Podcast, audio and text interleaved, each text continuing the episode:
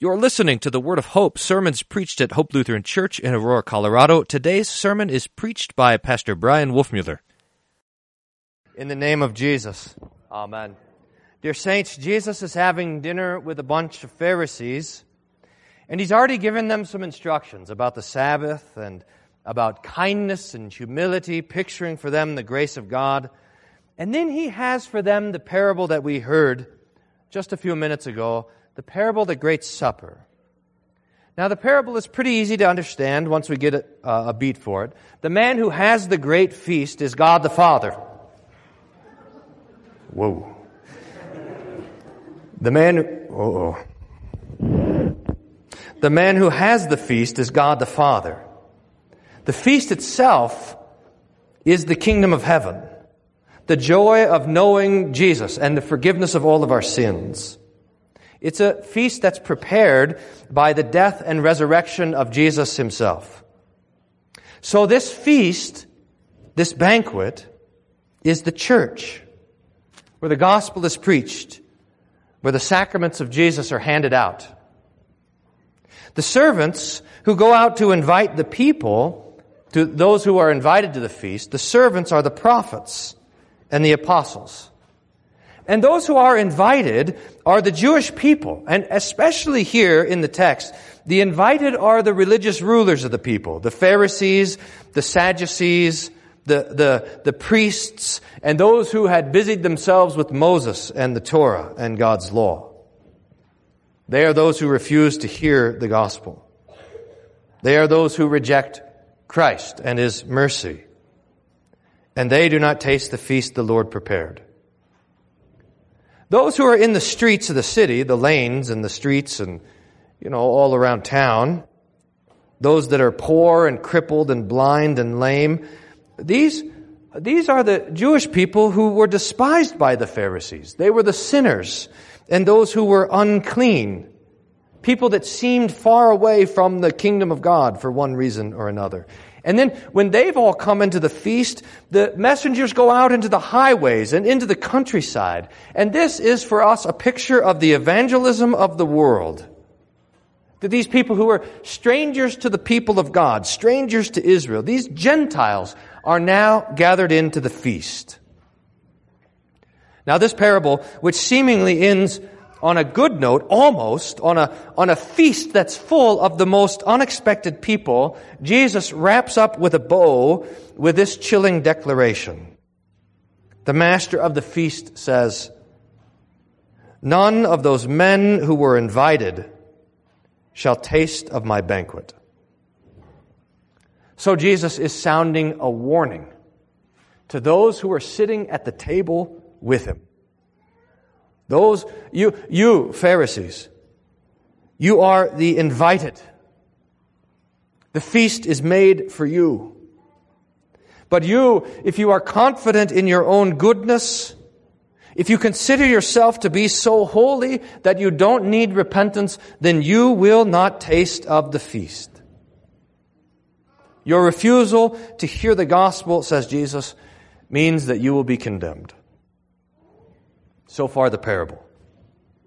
And I think in the text, there's a lot for us to meditate on, not only for our instruction, but also for our warning and also for our comfort. As Jesus ends this parable and leaves ringing in our ears this stern warning that even the invited will not enter into the feast, he reminds us that there will be a judgment at the end of the world even at the end of our own lives. And that those who do not believe will taste God's wrath and be condemned. Now, the Bible clearly teaches this doctrine. It is the doctrine of hell. It is the truth that those who depart this life without faith in Christ go to an everlasting torment, to a place of darkness and burning where the fire is never quenched. This truth is perhaps the most difficult of all of the truths of the Scripture. And as we hear it and read it and think about it, we recoil at the teaching. We don't think that eternal condemnation is what sinners deserve. And this is, I suppose, because we don't know how bad we ourselves are. And we don't know how bad our neighbor is. The depth of our own sin is hidden from us. The old theologians used to talk about sin like, a, like leprosy. And one of the things with leprosy is that it destroys the nerve endings uh, that, that are affected by the skin disease. So that if you have leprosy in your hand, for example, you couldn't feel if you put your hand in fire or if you cut your hand or even if one of your fingers fell off. You don't even know it. You can't feel the pain of those sorts of things. So that one of the marks of our own sinfulness is that we don't know how bad off we are. We don't know how profoundly sick we are. We don't know the depth of our own sin. Now we see the fruit of, we see the fruit of original sin. I mean, we see that when we feel temptation, or, or even when we sin, when we think and when we say and when we do things that are contrary to God's law. We, we see ourselves sinning. That's the fruit of original sin. We see other people sinning against us. We see all the wrong and broken tragedies in this world. We see the, the, the fruits of sin. We're dying people living in a dying universe. But the fruit of corruption is just that, the fruit. And the actual root of the thing is, in, is so much worse. Original sin, the, the, that that clings to us and corrupts everything that we think and that we say and that we do, this original sin is hidden from us. And we can't see it. I suppose it's like an iceberg. You know, uh, the iceberg is most of it is sitting under the water where you can't see it. You just see the tip of it. So we just see the very tip of our own sinfulness, and the and the big chunk of it, the worst part of it, is hidden from us. Now this means that we have to be taught about original sin from the scriptures. The profound depths of our corruption have to be revealed to us, and we have to believe it by faith and not by sight. So we trust the scriptures that tell us that we really are that bad. Now, this is very practical theology, even though it might not seem like it. But have you ever wondered why? This is always a bit of a riddle to me. That when you ask people if they're going to heaven, or if you have any conversation about anybody, about human nature, people will talk about how good they are. Right? Uh, how, how will you get to heaven? Well, I'm a, I'm a good person, right? And they'll not only talk about how good they are, they'll talk about how good people are in general. I think it's one of the marks of the enlightenment, the enlightened, uh, in, enlightened, the enlightened person in our own culture, that you confess the general goodness of humanity with things like that. And you've heard these cliches. I've come, I've come to see the, the goodness of all people. Everybody has something good in them, and things like this. Now, it seems to me that, that statements like these are always ringing in the air at the strangest of times. So there's some sort of tragedy, you know, some sort of terrorist attack, or some, you know, some uh, murderer has gone and killed a bunch of people, and now the news crew shows up on the scene, and they're interviewing people on the sidewalk about what just happened, and the people say, this enforces in my own mind how good people are. it seems like it would be the opposite. But this is the mark of the enlightened person, to confess the goodness of all people. The problem is that it's not true. We, we are not good.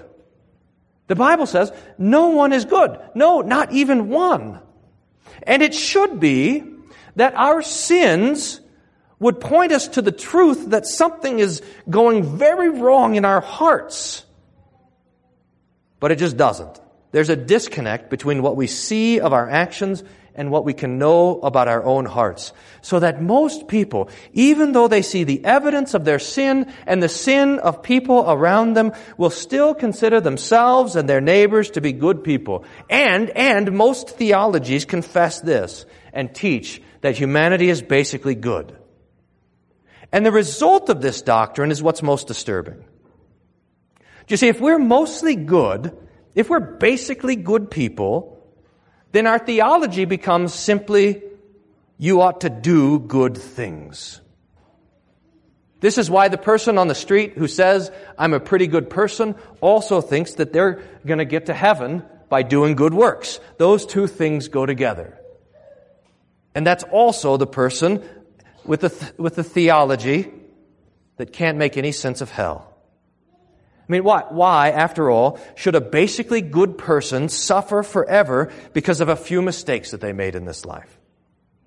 I mean, how is it fair that a person who, for, for example, never heard the gospel and never had a chance, that they should suffer forever at the hands of God's wrath? Now, these questions grow out of our own ignorance about how bad we are. They are a result of the hiddenness of the doctrine of original sin. Now, maybe to pause just a brief moment and say that the fact that we don't taste and see every day the profound depth of our own sinfulness is in some ways a blessing to us. I mean, you remember how the Bible talks about uh, uh, the danger of seeing God face to face? Nobody can see God and live. And it's because God is so holy and we are so sinful that to look upon the face of God would simply mean that we would come undone.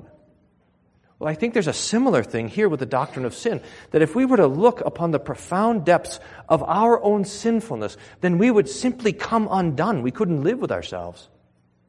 And if we could see the profound depths of the sinfulness of our neighbor, then society would come undone. We would never dare to be in the same room with each other.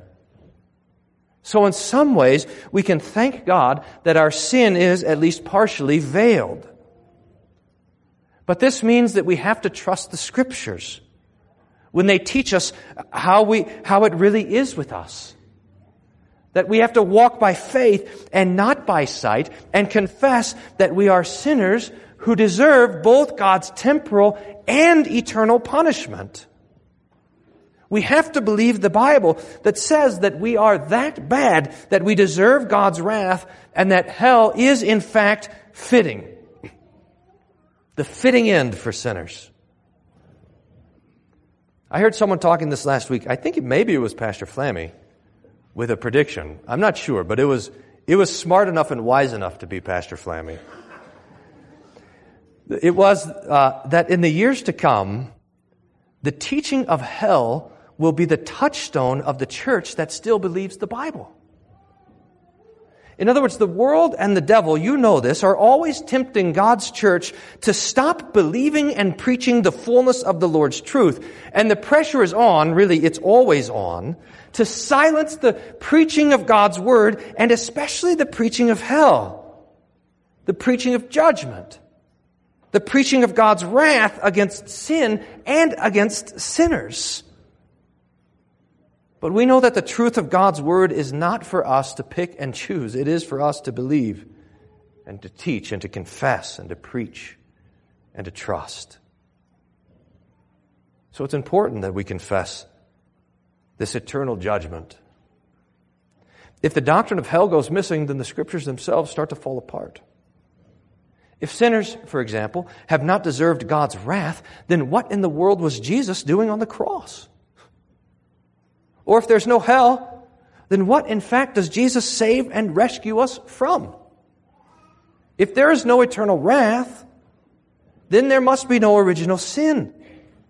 And if there is no original sin, then we are pushed to the pride of our own efforts to save ourselves, and we are pulled away from the kindness of Jesus, our Savior.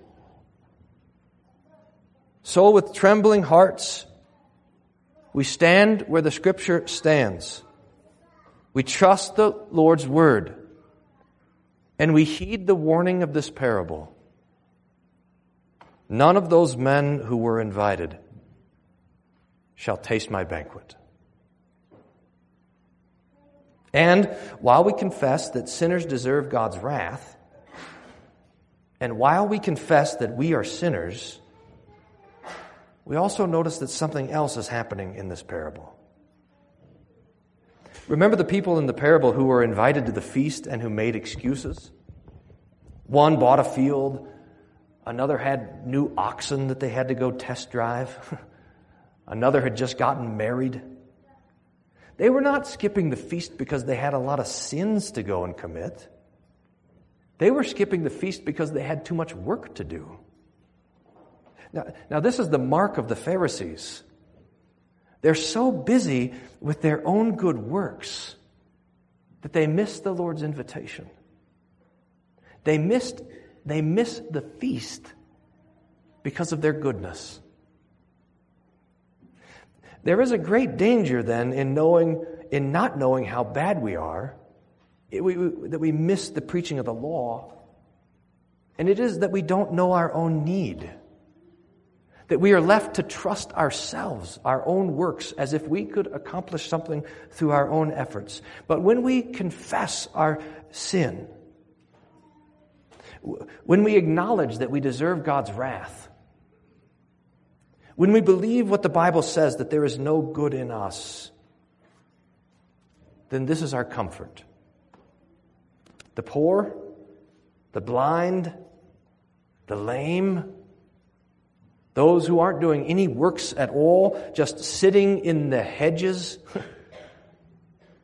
these come into the feast. These are the sinners that know that they're sinners the outcasts who know that they should not have a seat at this great Lord's feast. These are the humble. These are the repentant. These are those who have faith to hear and believe the invitation. And these are those who hunger to rejoice in this banquet. For while, dear saints, it is true that we all deserve hell because of our sin, we do not earn heaven by our own works or efforts. Eternal life is a gift. Salvation is by grace alone, by God's pure kindness and mercy. So that this feast, the Lord's feast, is not for the pure. It's not for the holy. It's not for the exalted or the accomplished, the Pharisee, the proud, or the good. It is for the poor and the wretched and the miserable and the blind and the weak. It is for sinners. Because this is a feast of mercy. This is a feast for sinners. This is a feast for you. The death of Jesus has opened this door. The blood of Jesus has made us worthy. The sacrifice of Jesus has set the table. The resurrection of Jesus has filled the feast with life and hope and peace and joy.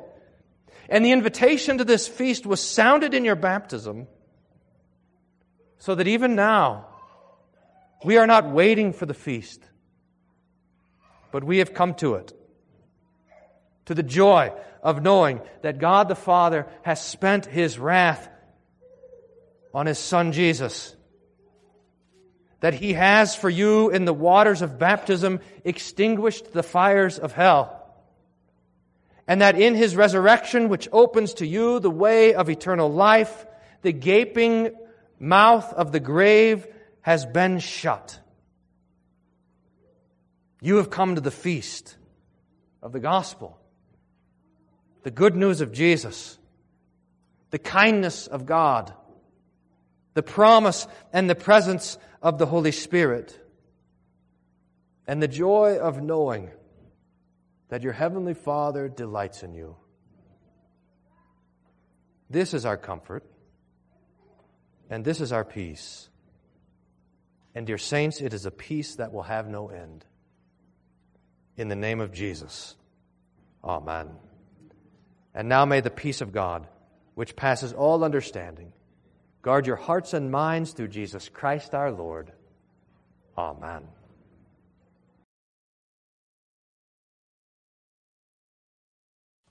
Thank you for listening to the Word of Hope. We hope your time with us was one of joy and peace in hearing the Lord's Word and kindness. If you have questions about anything you heard on today's broadcast, please don't hesitate to contact us at office at hope-aurora.org or call the office at 303-364-7416. For more information about our congregation, for locations, service time, and schedule, please visit our website at www.hope-aurora.org. Thank you for listening to the Word of Hope.